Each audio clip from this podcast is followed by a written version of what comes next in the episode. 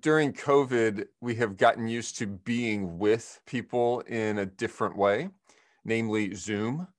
I've talked with some of you who used Zoom as a primary way to connect with your family during Thanksgiving. In fact, I've, I've seen pictures of people sitting at their Thanksgiving table with all the food and a computer sitting there so that they could, in a sense, virtually share the Thanksgiving meal with their family. And Zoom is definitely better than nothing. Um, I think that Zoom is better than just a plain phone call, but we have to be honest. I mean, it is just not the same as being with someone.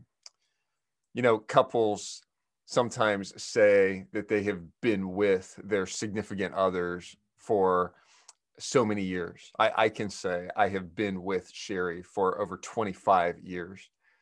And I have to think it's one of the most painful phrases in the English language to hear someone say, I don't want to be with you anymore. I think some of us imagine God saying that to us. I think some of us imagine God saying, "You, you, you know what? You're you're such a mess up. You're you're such a failure, such a disappointment. I I don't want to be with you anymore." Some of you may be with us for, for the first time. You may be joining us uh, either in person or, or online today. And maybe you're coming in with that picture of God in your mind. And if you think that this morning, if you feel totally disconnected from God and like God would not want to be with you, then I want to speak a word of encouragement to you today. And so we're privileged this morning to have Kevin King with us and his wife Jeannie. They have been uh, missionaries, supported missionaries by Grace Point for, for quite a while now, and we've been thrilled to, to see what God is doing through their ministry in New York City. They are ministering primarily to, to Muslims and to Hindus. And so we get the chance to hear from him this morning about living out loud and what God wants to do in through us through divine appointments. So, Kevin, if you come and talk to us, we're looking forward to it. Thank you, Dave. It's, it's good to be here. Um, Jeannie and I are just really thankful um, for how many years you guys have been partnering with us. We've been in New York City now for about 22 years, and I think from the beginning, you guys have partnered with us to, to send us up there. Um, and we're so we're seeing people come to Christ, and we're seeing churches started. Um, when we first went, we were working just with international students and we didn't have anybody there working with us. And now we have probably five or six teams in New York City. We have a team in Dallas reaching Hindus. We have a team in Rome, Italy reaching West Africans and South Asians. In New York City, we have a campus team, we have a Bangladeshi team, we have, uh, you know, we just have a, uh, an Arab team, we have teams all around the city. And uh, you guys have really partnered with us, and we are an extension of your ministry here. So thank you so much for your partnership throughout the years. Um, I'm thrilled to be here to kind of. Uh, I don't know, maybe conclude this series on um, living out loud and on Acts 1 8. Um, and I'd like to talk about the fact that, yes, uh, you will receive power, as Acts 1 8 says, you will receive power when the Holy Spirit comes on you. And that power, this empowering of the Holy Spirit, gives us boldness and leads us out to engage people and become His witnesses.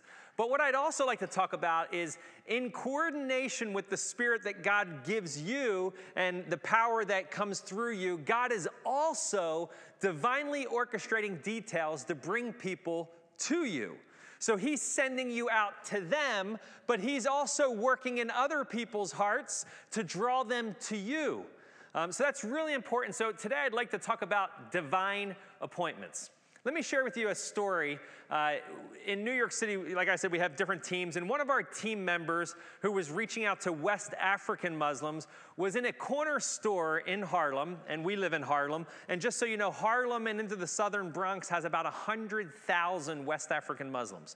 So he was in a corner store, and he was talking to this West African guy about Isa al Masih, Jesus the Messiah in Arabic. So Isa al Masih, was talking about Jesus.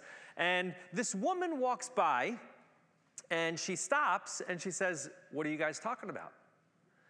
And you never know if someone's going to argue with you or wants to actually listen. So he said, Well, uh, we're talking about uh, Isa. Can I talk to you in a minute? So that conversation ended, and he started to speak to this woman named Siona from Senegal. Now, Senegal, just so you know, is 99.9% Muslim. Okay, and Siona is from Senegal, from a city called Dakar. And uh, I'm to make a really long story short. She was really interested in learning more about Jesus. And so he started to talk to her about Jesus. And then we started to disciple her. And then we trained her. And over a period of about two years, that happened. Then she went back to Senegal. And I've been interacting with Siona since, coaching her and training her. And Siona went back, shared the gospel with friends and family, and a church started in her home. And I went over and, and did some training with that church and coaching. And then since that time, I was there about a year and a half ago, another church uh, started. That church grew and they multiplied. Now they have two churches. And uh, now she's engaging three families who are Muslim families, doing Bible studies with them, and we're hoping to see three more churches started in Senegal. Now, just keep in mind, this is a place where it's 99 point, you know, 99% Muslim, and we have people coming to faith, and we see churches starting because God had worked out the details of Siona having a conversation with somebody in a corner store and this ball starts to unravel, and God is orchestrating this whole chain of events like the book of Acts. So, this was what is called a divine appointment that God had orchestrated our team member to be in this bodega at just this right time, for him to be talking to this person, for him to be talking about Isa al Masih. God had orchestrated that Siona would go into the store at the very same time, be walking past them and overhear them when they talked about Jesus. God had already been provoking in her this desire to know more. And this began this ball rolling where two years later, Siona goes back to her home country, shares the gospel with friends and family. A church started. Now we see two churches started and three other Bible studies. That's a divine appointment. That's a divine appointment. And what I'm trying to do today is encourage you that God actually orchestrates divine appointments. And that for those people who live out loud and engage people spiritually and are seeking to be his ambassador, for those who turn up their spiritual volume, you will see more and more divine appointments happen. We had another team member who was in uh, Queens. We have a team in Queens reaching South Asians there. Um, and he was in Queens, and we, uh, this person was talking to somebody about Jesus, and this Tibetan guy walks by. Now, this Tibetan guy wasn't a believer, but he walked by and he said this. He stopped and he said, Are you guys talking about Jesus? And they said, Yes. And he said this He said, Last night I had a dream and I saw Jesus coming down out of the clouds and he pointed at me. And these, the guy said, What does that mean? I'm just telling you, the, just telling you what happened. And they said, Well, we don't know what that means, but let us tell you about Jesus. So they told him about Jesus and they met with him that night, and the next day he got baptized. You see, God divinely orchestrated this meeting. This was a divine appointment that God had led our team members out to a certain corner at a certain time. They were talking out on the street corner, and God had already given this Tibetan guy a dream that very night before and then provoked him to go out at just a certain time, to walk down just a certain road, to overhear a conversation. And I don't know if you've been in New York City, but like there's conversations happening everywhere. You have to actually get pretty close walking by somebody to overhear the conversation. He led them just down that street, just past these people. He overheard them talking about Jesus, and he said, Well, I just had this dream about Jesus. Hey, are you guys talking about Jesus? Can you tell me what this dream means? This is a divine appointment. So, my encouragement today is that you would, would have greater faith and expectation for divine appointments. Now, you say, well, why, how, how can you say that? Well, I think there's I, four reasons why I think we should have greater expectation for divine appointment. Number one, all through Scripture, we are taught through Scripture that God is sovereign and he is involved in the affairs of mankind. We see that all through Scripture. Number two, we see examples all through Scripture of divine appointments. We see these examples. Number three, we're actually told to expect divine appointments. And number four is from experience, I've seen that those people who live out loud, who are, who are not afraid to be spiritual people, and I'm not talking about that they necessarily try to share the gospel with every person. They're just being open spiritually. Those people who are open spiritually about their own life lead the most people to Jesus. We have a training in New York. It's been going on for about 10 or 11 years. We've had many, many people come through, about 20, 10 to 25 people every year come through this training. And so um, we train people, and the number one thing that we train them in is how to turn up their spiritual volume, to, to live out loud spiritually. Because most of us, what we do, and this is the same that thing that we've seen with people who come to this training, is we have a certain way of talking when we're at church and with our Christian friends, and we say, Oh, yeah, please pray about that. And yeah, I think God's telling me this, and I think God's doing this. We have a certain way of talking over here, but then we talk to our neighbors and our colleagues and other people, and we turn that all off, and we have a whole separate, different, you know, language and, you know, vocabulary. And what I'm trying to say is, you know, two things. One, if you do have these two separate languages, just use this one all the time. Turn that one, just use this all the time at work with your friends, use this all the time. Now, if you're one of those people who actually you just use this all the time, you need to actually be taught to actually begin to be the spiritual, like bring spiritual language into the into your your life because you actually think spiritually but now you've been trained not to use spiritual language, so we try to, in our training, we encourage people to turn up the volume. You know what I mean? Use the language that you think. So, those people who live out loud the most, this is what I've seen, those people who live out loud the most lead the most people to Christ, period. Those people who live out loud the most see the most spiritual fruit in other people's lives, period. I say that with absolute confidence, without, it's just, we've seen it year after year after year. And those people who live out loud the most see the most divine appointments. So we, I gave four reasons. Let's just go through the four uh, pretty quickly here. The first reason I think we should expect divine appointments is because the scripture teaches that God is sovereign okay? Um, and we also see many teachings in Scripture of God orchestrating events in diff- different people's lives. I'm actually not going to go into that. Uh, because I already believe that you're taught that all the time. You read scripture and you see that. We all actually already believe that. How do I know? Well, because we pray, as one example. When you have a sick family member or there's someone sick in church, we pray for them and we say, God, please heal this person okay? And what we're basically saying is we're asking God to interact, to get involved into the laws of nature, to physically intervene in this person's body and life and change things. We're asking God to orchestrate things and change circumstances. That's divine involvement. We believe that, and that's why we pray. Or sometimes we'll say, Lord, when the surgeon is doing surgery, we pray that you guide the hands of the surgeon. We're actually asking that God would intervene in the actual affairs of this person's hands and guide the surgery. That's why do we do that? Because we believe that God actually gets involved in, involved in human affairs. Um, when we want to see a loved one come to faith, we say, God, we just pray that you will change their heart. Well, is this just something nice? That, no, we actually believe that God will stir something, do something, bring this person into some events where they actually, their heart becomes ready and spiritually ready to receive salvation. We believe that. That's why we pray. Someone's going on a long trip, and we say, Lord, we pray that you keep them safe. If you're a parent and you have a 16 year old or a 17 year old who's driving for the first time, man, you pray, Lord, keep them safe.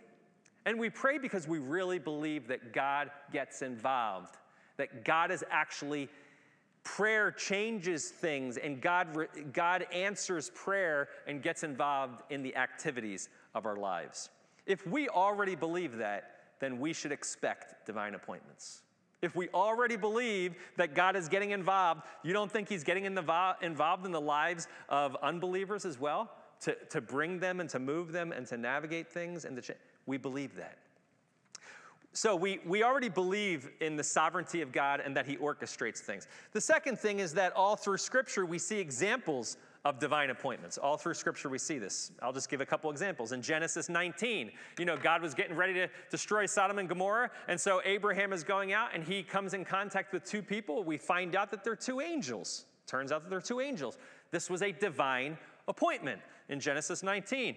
We also see Abraham, Abraham wanted to find a wife for his son Isaac. So he sends his servant out in Genesis 24. And God, if you, if you remember the story of how he, the servant goes out and finds uh, Abraham's, you know, a, a, a wife, it's through divine appointment. You know, that's a divine appointment. Um, we see this happening in the New Testament. Uh, in Acts chapter 10, you know, Peter's up in a, in an, uh, up on a roof somewhere and he's praying and he has this dream or vision. And at the same time, God is giving a dream to this Roman centurion in another city. And he brings people to come to Peter and so forth and says, Come and go with them and so forth. This is a divine appointment. Um, th- these are just a few examples, but all through Scripture, we see that God orchestrates events to bring people together to accomplish his plan and accomplish his purpose. This is actually incredibly reassuring in life because we don't have to live in utter fear and hopelessness that we have no that there's no way that you know that we are complete victims to unknown circumstances. No, God is sovereign and he is involved in those things. All right, so number 1, all through scripture we see that the sovereignty of God is taught and that he orchestrates events. Number 2, we see examples in scripture of divine appointments. Number three, we're told to actually expect divine appointments. Jesus, when he was sending out the disciples, he said, You're going to be persecuted. All these things are going to happen to you. You're going to be brought before governors and kings. And you know what? All of that stuff happened exactly as he said it would. Okay, they were brought before governors and kings and different leaders and so forth. These were divine appointments.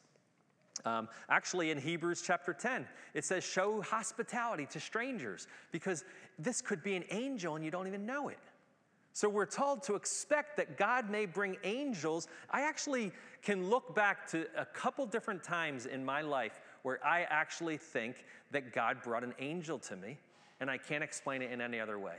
And as I think about it, I still am just like shocked at the events of that, that, that of that of what happened. And it's i think that god brought an angel to interact with me in some way. But we're told to expect that kind of thing. Look when we read scripture it's not here just so that we're like oh that happened so long ago and god doesn't work that way anymore. No god still works that way. God still is just as involved in our lives. God is still orchestrating and just as sovereign over the affairs of our lives. The last thing, as I said, is that I have seen so many examples. The reason I think that we should expect divine appointments is from experience. We've seen so many examples of divine appointments happening, and those people who live out loud see them more and more. But what I'd like to do now is I'd like to focus on a passage, one more example of a divine appointment. Um, and I just want to kind of learn a few things from this. Uh, so now we're just getting to the text that I want to look at. Um, so all that other stuff was just introduction to now my sermon, which will be about an hour, hour and a half. So, um, no, I'm kidding. We're going to look at Acts chapter 8. We're going to look at Acts chapter 8. We're just going to look at a small little section of it, but I think this is important just to help us to understand practically how divine appointments might look and work and to challenge us on, on a few other points here. Now, just so you know, um, in Acts chapter 1, verse 4, Jesus says, Do not leave Jerusalem until basically the Holy Spirit comes on you. And then he says in Acts 1 8, you will receive power when the Holy Spirit comes on you, and you're going to be my witnesses. And we get this picture of Jerusalem, Judea, and Samaria, and to the utter ends of the earth. And then we get into Acts chapter 2, and we see the unfolding of God's heart to reach the nations. The Feast of Weeks was going on, and what happens? In Jerusalem at this time were Jews from all different nations all over heaven. So, I mean, all over the, the known world. So, all of these Jews were coming from all over the known world into Jerusalem. They were just there temporarily, and then they were heading out. And we know that God has a heart for the nations because the very miracle of Pentecost was a miracle of God reaching foreigners from all different nations. That's why in Acts 2, verse 5, um, it says, Now there were staying in Jerusalem God fearing Jews from every nation under heaven. And then if you look at verse 8, you know, the apostle starts speaking. All of these foreigners can understand them in their own native languages. God does this miracle of tongues so that people from different nations can understand. These internationalists say, How is it that each of us understands them in our own native languages? Parthians, Medes, Elamites, residents of Mesopotamia, and on and on and on. We hear them declaring the wonders of God in our own tongues. The gospel's proclaimed, 3,000 people get saved on that one day. 3,000 who? People from all over the world who came just temporarily and we're going back. Actually, we view New York City that way. We view a lot of places where we're reaching the foreigner who comes to us and we're seeing them go back, just like Siona. I think that this situation here with the Ethiopian eunuch is a similar situation. I think he came to Jerusalem to worship and he was on his way home. And we actually see that he's probably one of the ones who came, but he didn't hear the apostles preaching. He wasn't part of the 3,000 who got saved. He's just a, a, another person who was there, but wasn't in that event. And it's interesting because it actually says he had gone to Jerusalem to worship and was on his way home. So let's read this text. Okay, so now an angel of the Lord said to Philip, Go south to the road, the desert road that goes down from Jerusalem to Gaza. So he started out, and on his way, he met an Ethiopian eunuch, an important official in charge of all the treasury of Candace, queen of the Ethiopians. This man had gone to Jerusalem to worship, and on his way home was sitting in his chariot reading the book of Isaiah the prophet. Okay?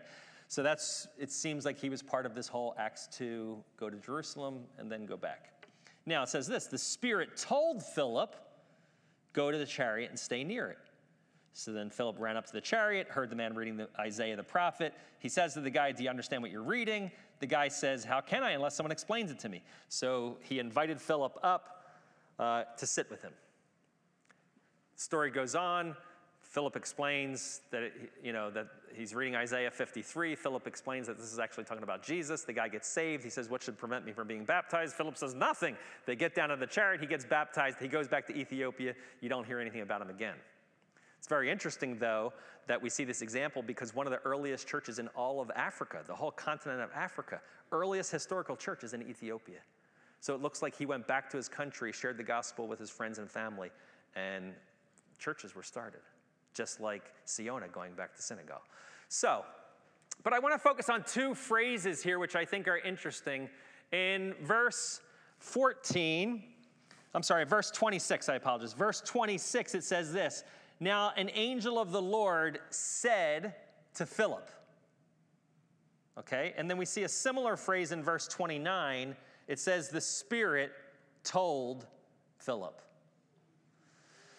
So an angel of the Lord said to Philip, and then it says, the Spirit told Philip. And I'm like, hmm, wonder what that was like. What does that mean that the Spirit told Philip? And I was trying to think through the options of what that what Philip actually experienced. Okay?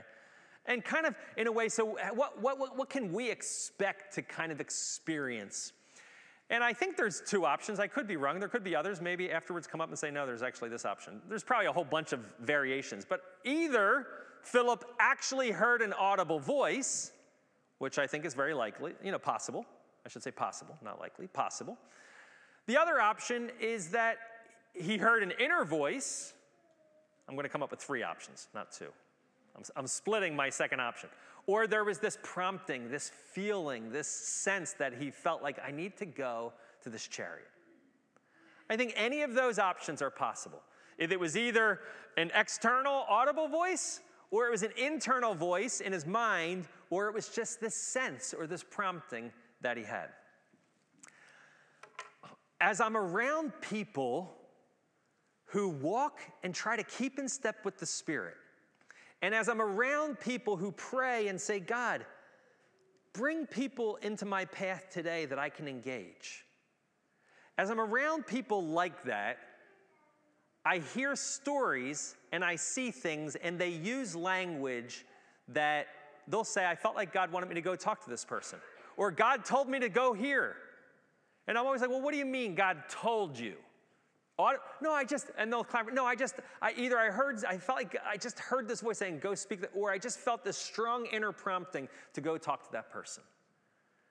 I want to say this the Spirit, I've experienced in my life that when I'm walking with the Spirit, that I sense that He's prompting me to do things. And I have a choice to either respond to that or to reject it. In Scripture, it talks about being uh, our conscience being seared. And the idea there is that when we when we don't respond in obedience to the to the um, conviction of the Holy Spirit, when we don't respond in obedience, our heart becomes harder and seared like a uh, a scar or like a yeah like a scar or like a taking a hot iron you just keep putting it on the same place and it just gets hard. We don't respond. And i think what happens is when the spirit prompts us to do something if we obey we actually become more sensitive to the prompting of the spirit.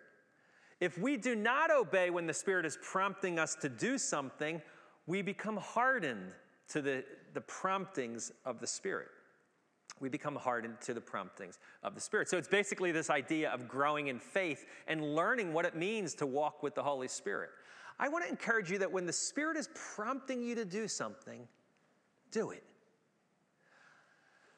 I've heard so many stories of regret, and I've heard both sides actually, but so many stories of regret where a person says, You know, I felt like the Spirit was prompting me to do it, but I didn't do it. And I can tell you this in, eh, the theme that I see in all of those stories is when you are prompted by the Holy Spirit to talk to somebody or to do something, about 90% of the time, you're gonna feel like, no, no, I am not gonna do that. No, I don't wanna do it. I don't wanna go talk to that person. You're gonna feel this fear. You're gonna feel this, like, ah, it's just taking you out of your comfort zone.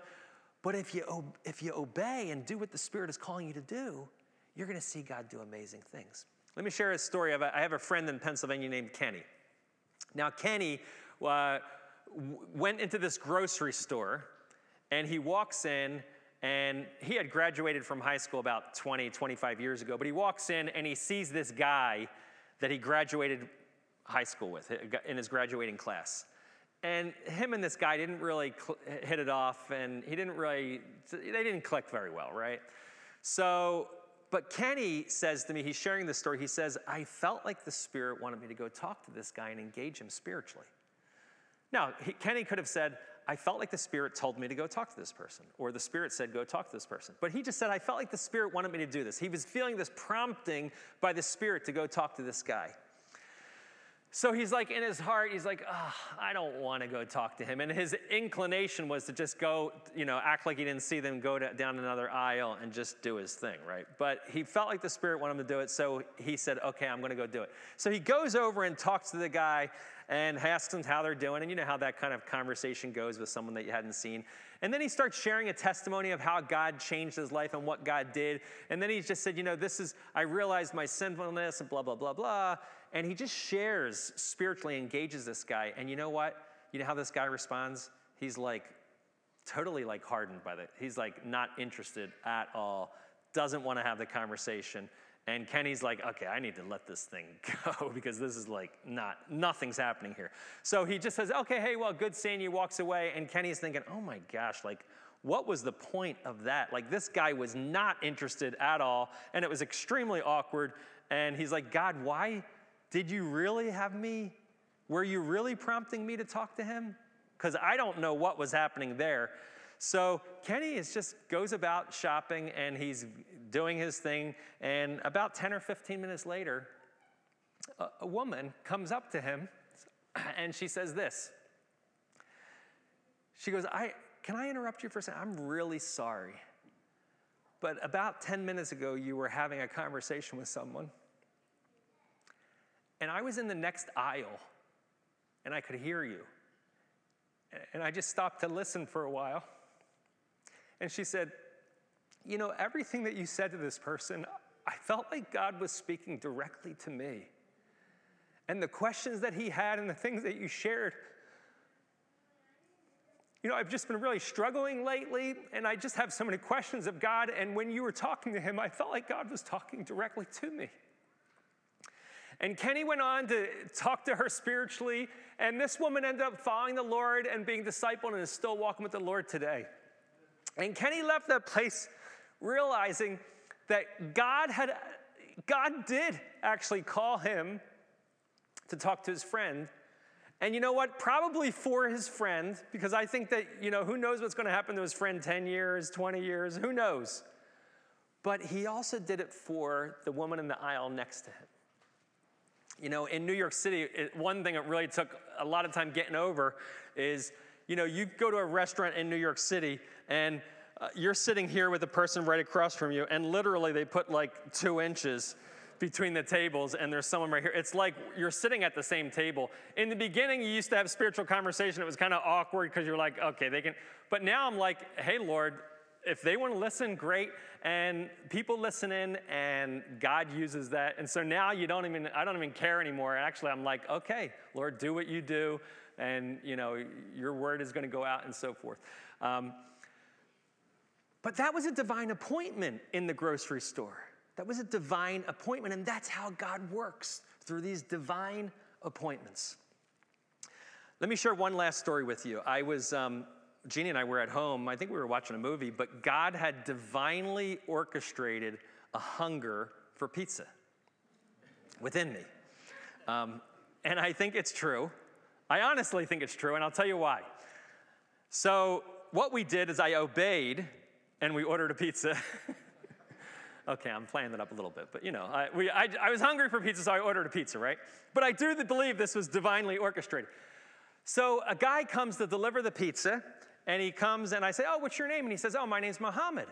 Uh, I said, Where are you from, Muhammad? He said, I'm from, I'm from Senegal. I said, Really? I said, God's doing amazing things in the lives of people from Senegal. And he says, Really, what do you mean? I said, Well, people are having dreams of Isa, Jesus. People are having dreams of Isa al Masih. Uh, people are being healed. Lives are being changed. Um, and he said, Really? So, long story short, um, Mohammed and I started to get together. He would, he would pass my house every day to get to the pizza place to do his deliveries. So, we started to pray together in the mornings, like three times a week. We started to get together. I'd, I'd, walk down to the corner. He'd meet me on his bike. We'd pray. He'd go to work. That went on for about six months. Then we started to study the scriptures together. Uh, this went on for about another year. And then his visa was revoked, and Mohammed goes back to Senegal, right? We're texting back and forth this whole time, and Mohammed says, Hey, can you pray for me? I'm really struggling um, with my job right now. Can you pray for me? And I'm sharing passages and praying, and I said, I can pray for you. Actually, I know this woman of God named Siona who lives in your city. Can she come over and pray for you? And he's like, Yes. So I connect Siona and Muhammad together, who are now both back in Dakar in Senegal, 99.9% Muslim. Muhammad's a Muslim. And they start, they get together. About, I don't know, a week later, uh, Jeannie and I were at this wedding, and I get a text on WhatsApp from, from Siona, and she says, Muhammad and his whole family just prayed to receive Christ. Praise God. God had divinely orchestrated that Muhammad would be working that shift that night that he would be the one, maybe they have, I don't know, maybe they have three other drivers, that he would be the one who would come to my house. God had prompted me, which unfortunately I don't always like engage people spiritually, which I wish I did more, but I'm always trying to live. But he prompted me to say something. God used it in his life. These events unfolded. God was also working in Siona at the same time in a whole bunch of different events. Now she's back in Senegal. Then Mohammed goes back. They connect. And thank, I'm so thankful, actually, that I didn't lead Mohammed to Christ because I would so much rather Siona lead him to Christ. She speaks, they speak the same language, they understand the same culture, and now they're together, and she is encouraging and meeting with him, and he's you know connected with these churches. You see, this, these are divine appointments. These are divine appointments. I want to encourage you to expect divine appointments to happen. I've talked about this topic and I've seen people go home and engage their neighbors for the first time in 10 years, and their neighbors open up sobbing and saying, This one guy went home after a talk and he just said, he went out to a neighbor that he had, he never talked to him spiritually, lived next to him 10 years, and he said, he just went out and he said, Hey, Charlie, how can I pray for you? First time he ever said anything that resembled spirituality. The guy broke down on the lawn, said, My wife and I, we have a horrible marriage. My kids aren't talking to me. And all of a sudden, his heart was open spiritually. There are people all around who are spiritually receptive. And if you will live out loud and engage people spiritually, God will actually begin to bring more and more people to you. The other choice is that you don't expect divine appointments, you don't live out loud, and you sit on the sideline always wondering why God is using other people to, to lead so many people to Christ. You are his ambassador. God is making his appeal through you to your family, to your friends, to your neighbors, to your colleagues. Let me pray for us. Jesus, I just pray, Lord, um, that each of us here would, would leave with this passion to, to be your mouthpiece, that we would turn up our spiritual volume, that we would live out loud, Lord. And I pray that we would pray each day with the expectation that you will bring people to us who need to hear and we need to engage, and that you would orchestrate, orchestrate those details, Lord. Let us go out and expect this. And Lord, may I, I pray that we would see many, many divine appointments over the next weeks, months, years. I pray this in Jesus' name. Amen.